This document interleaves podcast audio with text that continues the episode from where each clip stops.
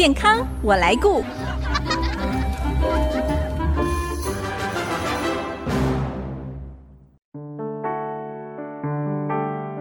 听众朋友，大家好，我是王淑荣，欢迎收听《健康我来顾》节目，一起关心你我的健康。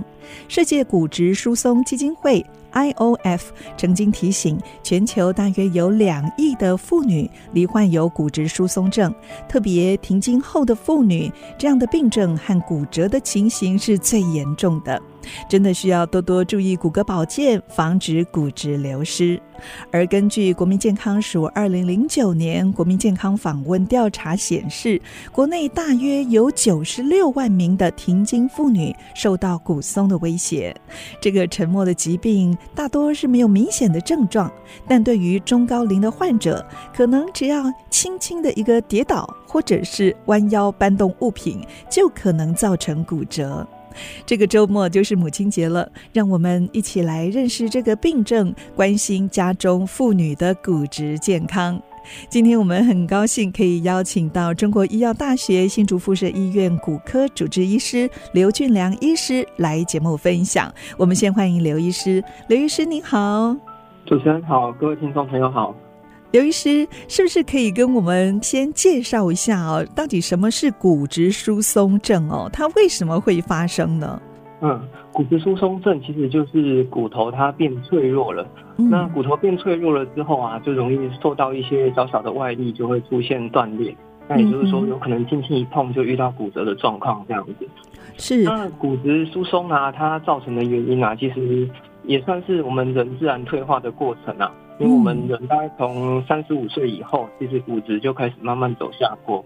那如果我们都放着不管的话，如果越退越严重，那也许之后骨质疏松变厉害了，就容易遇到骨折的问题。这样通常会有哪一些症状呢？因为我们刚才在一开场也讲到，它也算是一个沉默的疾病，对不对？平常不会感觉到它正在发生。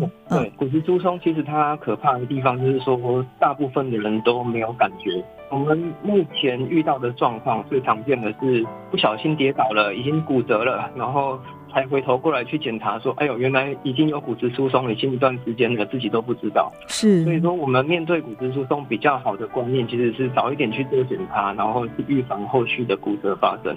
像有些年长者哦，就很明显身高变矮，或者是有驼背的情形，那这个也算是一种症状，对不对？哦，对。这个也算是骨质疏松的一种表现，但不一定说这样子就代表骨质疏松。那甚至有些人没有变矮，没有驼背，可是检查起来其实疏松也蛮厉害了，所以没有办法单用这个来代表说这个就是骨质疏松。所以最好还是要做骨质密度的检查，才会知道到底有没有骨松的状况。那为什么停经的妇女会容易有骨质疏松的问题呢？这个其实就是因为女性会有遇到更年期的问题。虽然说男女都会有更年期，但是女性的更年期，它的荷尔蒙变化是更明显、更剧烈。那女性荷尔蒙减少了很多的时候，骨质流失的速度也会变快，所以造成它比男性它骨质流失的速度更快。这样。除了停经的妇女，还有哪一些人会是高危险群呢？呃，一般像是体重过轻啊，或者是有抽烟、喝酒、使用一些类固醇的药物，是。那或者是像家族史，父母亲有骨折的病史。或者是本身自己有甲状腺啊、肾脏方面的疾病，都是比较容易出现骨质疏松的。您刚才提到烟酒，烟酒也会影响骨松哦。哦，没有错，它会影响到骨质的代谢，然后会让骨质变得比较脆弱这样子。所以有习惯抽烟喝酒的朋友，在中年以后就要特别注意骨松的问题。嗯。那您刚才也有提到一个，就是体重过轻，体重过轻的人为什么要特别注意骨质疏松呢？因为体重过轻的话，就是表示呃身体本身骨头的负担很小。那其实身体也是跟人一样，其实懒惰就是天性啊。那骨头发现说哦，原来我身体的负担这么轻松。我只要弱弱的就可以了，我就可以足够支撑我的身体了，所以它骨头自然会变得比较脆弱。如果我们没有施加外力去刺激的话，自己觉得体重这么轻，我的骨头只要弱弱的就够了。我们身体自己的调节，对不对？对，没有错。哎，那这是有遗传因素吗？您刚才有提到说，如果父母有骨折的状况，我们可能也要小心，所以是跟遗传有关系。呃，没有错，遗传也是一部分的原因。当然，骨质也是跟体质有关系。那父母亲有这样的问题的话，那你自己也要比较小心这样。听说哦，如果喝大量的咖啡，这个也会容易造成骨质疏松，是吗？呃，没有错。过去认为说喝咖啡好像会影响到钙质的摄取，但其实我们后来发现那个是非常大量才有影响的。哦，要多大量啊？可能是可能一天呃好多杯以上。一天正常的话，一到两杯之内其实是可接受的范围。那如果喝到五六杯以上，也许真的是太大的量，就真的会造成影响。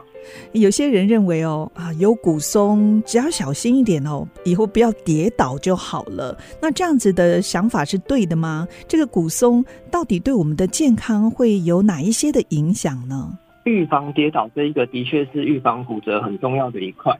但是我们很难单纯用预防跌倒就预防骨折，因为跌倒其实不是那么容易避免的。对，很难避免。生活中有太多没有办法预测的意外。是。那我们能够做好的其实是加强我们自己的本身，然后真的遇到了碰撞，不要这样子轻轻一碰就骨折，才是比较实际的做法。骨质疏松如果没有好好正视这样的问题，对我们健康会有哪一些不好的影响？嗯，骨质疏松最直接的影响就是会增加骨折的风险。那虽然说我们目前治疗骨折的技术还有工具已经一直在进步，越来越好了。对。但是只要是遇到骨折，我们去治疗它，难免还是遇到要长时间的恢复期，而且还是会有一些副作用。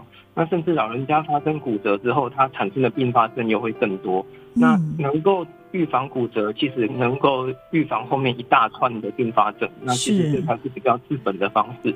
哦，您刚才提到老人家哦，骨折最怕的就是并发症，大概会有哪一些并发症呢？嗯，当然第一个就是说骨折之后有可能影响到他的行动力。那如果是行动力不好、卧床的病人，他的身体退化的速度会非常非常的快。是，那有可能遇到肺炎啊，或者是身体什么。那个各种泌尿道的感染，其他地方的感染，甚至褥疮的问题都会跑出来，那身体会非常呃很快的变差这样子。哦，主要是卧床，对不对？对。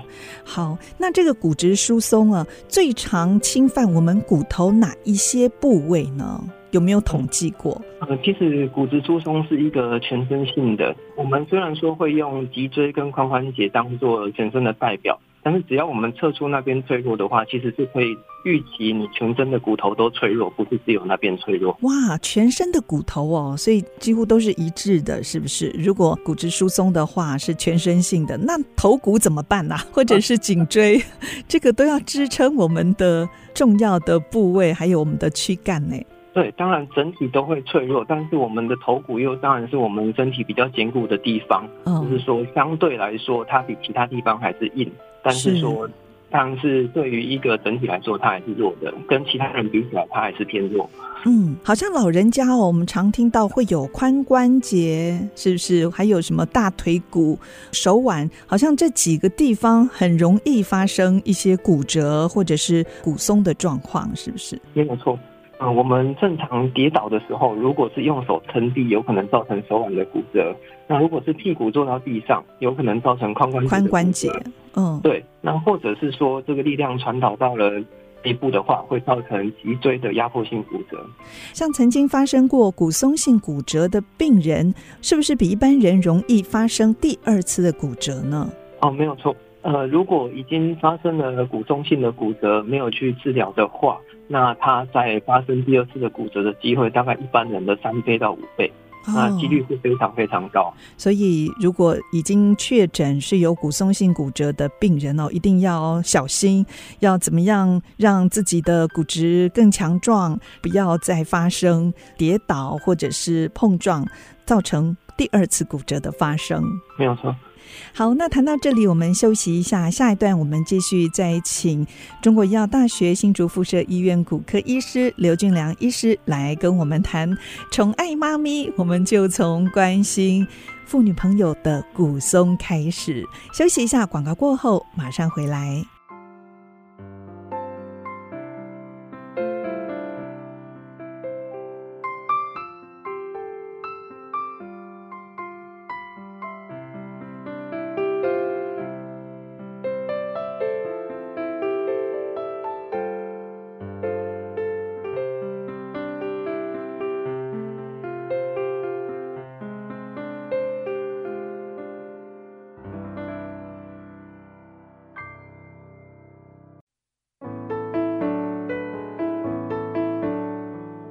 您现在所收听的是 IC 之音竹科广播 FM 九七点五健康我来顾节目，我是王淑荣。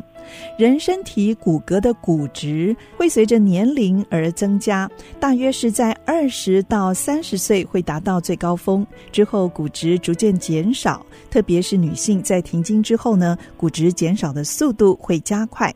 如果骨质流失过多，会让原本致密的骨骼形成许多的孔隙，呈现中空疏松的现象，就是所谓的骨质疏松症。今天我们很高兴在母亲节前夕，我们邀邀请到中国医药大学新竹附设医院骨科主治医师刘俊良刘医师来到节目当中哦，分享宠爱妈咪从关心骨松开始，一起来关心骨松的议题。那刚才上一段呢，刘医师您谈到了呃有哪一些人是骨松的高危险群？那继续我想请教您，我们要怎么样知道自己的骨质状况？还有您会建议大概几岁我们就要开始关心自己的骨松的问题？嗯嗯，其实我们刚刚有提到说，骨质疏松几乎是没有症状的。嗯，所以如果我们真的想要知道我们的骨质好不好，其实最直接的方式就要去测量这样子。嗯，那测量的方式啊有两种。一种是用足跟做定量超音波的检查，是；另外一种是用 X 光机，用双能量的 X 光机做检查，这样子。X 光机就是平常我们照骨科的那个 X 光吗？呃，它不太一样哦，它是一个特殊的机器，虽然说它也是用 X 光来检查，没有错。好，所以有两种检测的方式。那我们大概几岁就可以开始做这样的检查，知道自己的骨质状况？如果是完全健康的。人的话，大概女性六十岁，男性七十岁。但是随着现在大家的健康意识比较上升了，那其实提早一些，女性抓到五十岁，男性六十岁，我觉得是可以接受的，就可以做第一次的这个检查。对，这个足跟定量超音波仪器检测，这个是要自费的吗？还是健保有在一定的对象是可以给付的？嗯，目前的话，其实做骨质疏松的检查，如果作为筛检用，都是自费的。除非是你有症状，然后门诊医师觉得有必要。对，如果是已经正在治疗中了的追踪的骨质疏松的检查，就会用健保给付这样子。嗯，那做完检查之后，它是不是按照我们骨松的程度有分不同的等级，也做不一样的处置呢？没有错，我们骨质疏松的检查之后啊，会得到一个 T 值。那所谓这个 T 值呢，就是跟三十岁的年轻的女性的骨质做比较。嗯，那负的越多，就表示你离它越远；那负的越少，你离它越近。所以说，一般来说，我们把负一以内当做是正常。那如果负一到负二点五之间的话，这个叫骨质缺乏。哦，负一到负二点五是骨质缺乏。嗯，对。那这个就要积极来做处理了吗？那以这个状况的话，其实就是我们要比较注意了，知道骨头差了一些了。那这个时候，如果去加强钙质的补充，加强维他命 D 的补充，配合多运动，还是可以先观察。哦，这个可以先观察。那如果是已经到二点五以上呢？如果已经到二点五以上，就是真正的骨质疏松了。哦。那这个时候，除了前面说的补充钙质啊、补充维他命 D 跟运动之外，我们就建议再更积极的加入药物治疗了。嗯，哎，您刚才说，呃，如果是算是初期哦，负一到二点五之间哦，补充钙质啦、维生素 D，多运动，这个运动是可以让我们的骨质变得比较强壮哦。哦，没有错。那这边的运动啊，其实更精确的来说，其实是负重的运动，嗯，就是像重量训练这样的东西。是。那我们前面有提到说，骨头其实是对压力刺激会起反应的。那前面说太瘦的人，骨头会变得比较脆弱，因为体重很轻，没有重量压在骨头上面，那骨头就会变得慢慢变弱。是，所以如果我们用外界的力量，外加一个力量，开始去刺激压在骨头上面，去刺激骨头的话，那其实骨头会感受到压力，他就知道他要变得更强壮一点，就会开始启动他骨头的合成。哇，好特别哦！所以这个重量训练是因为这样的机制而来的哦。这个对我们的骨质强壮是有帮助的。好，那除了运动，还有补充钙质之外，是不是也需要服用一些药物，防止自己的骨质大量的流失呢？呃，没有错。就是我们的如果已经确定有骨质疏松了，那我们可以用药物来加强我们的骨质疏松的治疗。嗯，那药物的方面啊，其实又有分两种，一种是减少骨头的流失，那有一种是增加骨头的制造。哦，那减少骨头流失的话，就是抑制身体其实是一个平衡的机制，有一边制造新的骨头，一边流失掉一些旧的骨头。对。那如果我们让流失的减少，那身体制造的新的会慢慢的停止上去，那骨质会慢慢的进步。是。那有另外一种更积极的方式，是我们直接刺激身体制造更多的骨头。哦。那刺激这样子的话，骨质增长的速度就会比之前抑制流失的那种方式会更快。这种药物是口服的还是注射的？嗯，促进增长的药物都是注射的。那抑制流失的药物有分注射的，也有分口服的。哎，好特别哦！请问是要注射在我们人身体的哪一个部分？它是打在有分打在皮肤底下的，也有打在血管里面的。嗯，那不是直接打在骨头里面。哎，像这样子的疾病治疗哦，是健保有给付，还是这个是自费的一个项目？呃，健保有它的一定的规范，有达到健保的条件的话，就会健保给付。嗯，那目前健保给付的条件是，第一个你要确诊的骨质疏松，就是刚刚所谓的七十在负二点五以上。嗯哼。那另外一个就是已经遇到了脊椎或髋关节的骨折。那这样就会符合健保给付的条件。好，所以这个药物也是一种选择哦，不只是可以增加我们的骨质，也可以减少骨质的流失。哇，这个算是拜科技之赐哦。像这样子的药物是已经有出现一段时间了吗？还是比较新的一种治疗？嗯，药物的话，其实发展了已经非常多年了。那当然，现在陆陆续续还有新的药物在发明，然后有越来越好的药物出现这样子。那请教刘医师，有哪一些族群您会建议最好要定期追踪骨密度，了解自己身体的一个状况呢？如果是一般健康的人的话，大概六十岁以上的女性，七十岁以上的男性，就是不论如何，就是建议要做一下骨质密度的检查。是，这个要几年做一次呢？哦，一般来说，我们建议两年来做一次。哦，两年就可能会有不一样的变化了。嗯，对。那如果是有特殊的族群呢？嗯、那特殊的族群就是像刚刚讲的，你的体重过轻，那比如说你的 BMI 值小于十九，那或者是说你过去已经曾经发生过骨折，或者是你的父母亲曾经骨折，或者是说你过去因为任何的疾病在使用类固醇的药物。或者是说你本身有肾脏病、甲状腺方面的疾病的话，那你可能要比较积极的去检查有没有骨质疏松。嗯，就是两年检查一次。嗯，对。其实哦，还是老话一句。预防胜于治疗哦。虽然现在有很好的治疗方式，不管是药物或者是其他的一些补充品哦，可以增加我们的骨质，也减少它的流失。但是最好就是我们趁着年轻的时候呢，就存好骨本。那要怎么样来预防骨质疏松，存我们的骨本呢？嗯，如果只要是存骨本的部分，那当然是在我们年轻，大概三十五岁以前。就是饮食均衡，然后多运动，然后避免烟酒，那让自己的骨质可以能够进步到一个比较好的程度。那当然，骨本越多之后的本钱越多，慢慢流失的时间就可以拉得比较长。这样是，像老人家会常常鼓励孩子说：“哎，多喝牛奶，然后吃一些小鱼、鱼干，还有常常熬什么大骨汤，这些都有帮助吗？”哦，当然这些东西指的都是增加钙质的摄取。嗯，那钙质的摄取对我们的骨质的确会有帮忙。是，哎，不过要我们身体能够吸收这些钙质哦，好像阳光也少不了，对不对？一定要晒太阳。没有错，晒太阳的话，我们身体的皮肤会合成一些维他命 D，A、B、C、D 的 D，维他命 D。嗯，对，没有错。那如果说晒太阳不足的话，那可能是另外要补充额外的维他命 D 的。口服去营养的补充这样子。好，这个是存骨本。那要怎么样来预防骨松的发生呢？其实啊，其实三十五岁前、三十五岁后做的事情其实是差不多，只是说一个是能够拉高骨质，然后一个是减少它的流失，就做的事情其实是类似的，就是一样补充钙质、补充维他命 D，然后配合运动。这样子。嗯、那另外在运动方面啊，其实它的好处是非常多的。老人家做运动啊，一方面增加的骨质，另外一方面其实也是增加他的肌肉。那肌肉强健的时候，老人家的越有力，然后另外他的平衡感越好，其实一方面也是减少他跌倒的风险。所以说。运动不只是增加骨质，也是增加肌力，那这是一个非常好的方式。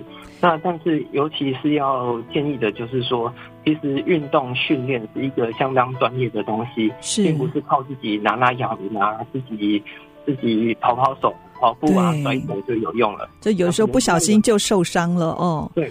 所以说，真的，其实如果有心想要做真的运动的训练的话，那真的需要专业的人士来教导会比较好。嗯，好，今天非常谢谢中国医药大学新竹附设医院骨科主治医师刘俊良医师哦，分享这么重要的讯息。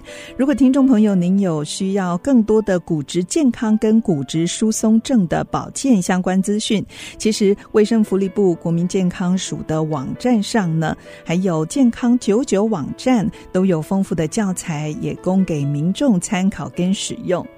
好，最后我们也要祝福收音机旁的妈妈们母亲节快乐。做子女的也别忘了哦，要多多注意妈妈还有爸爸的骨质健康，预防骨松的发生。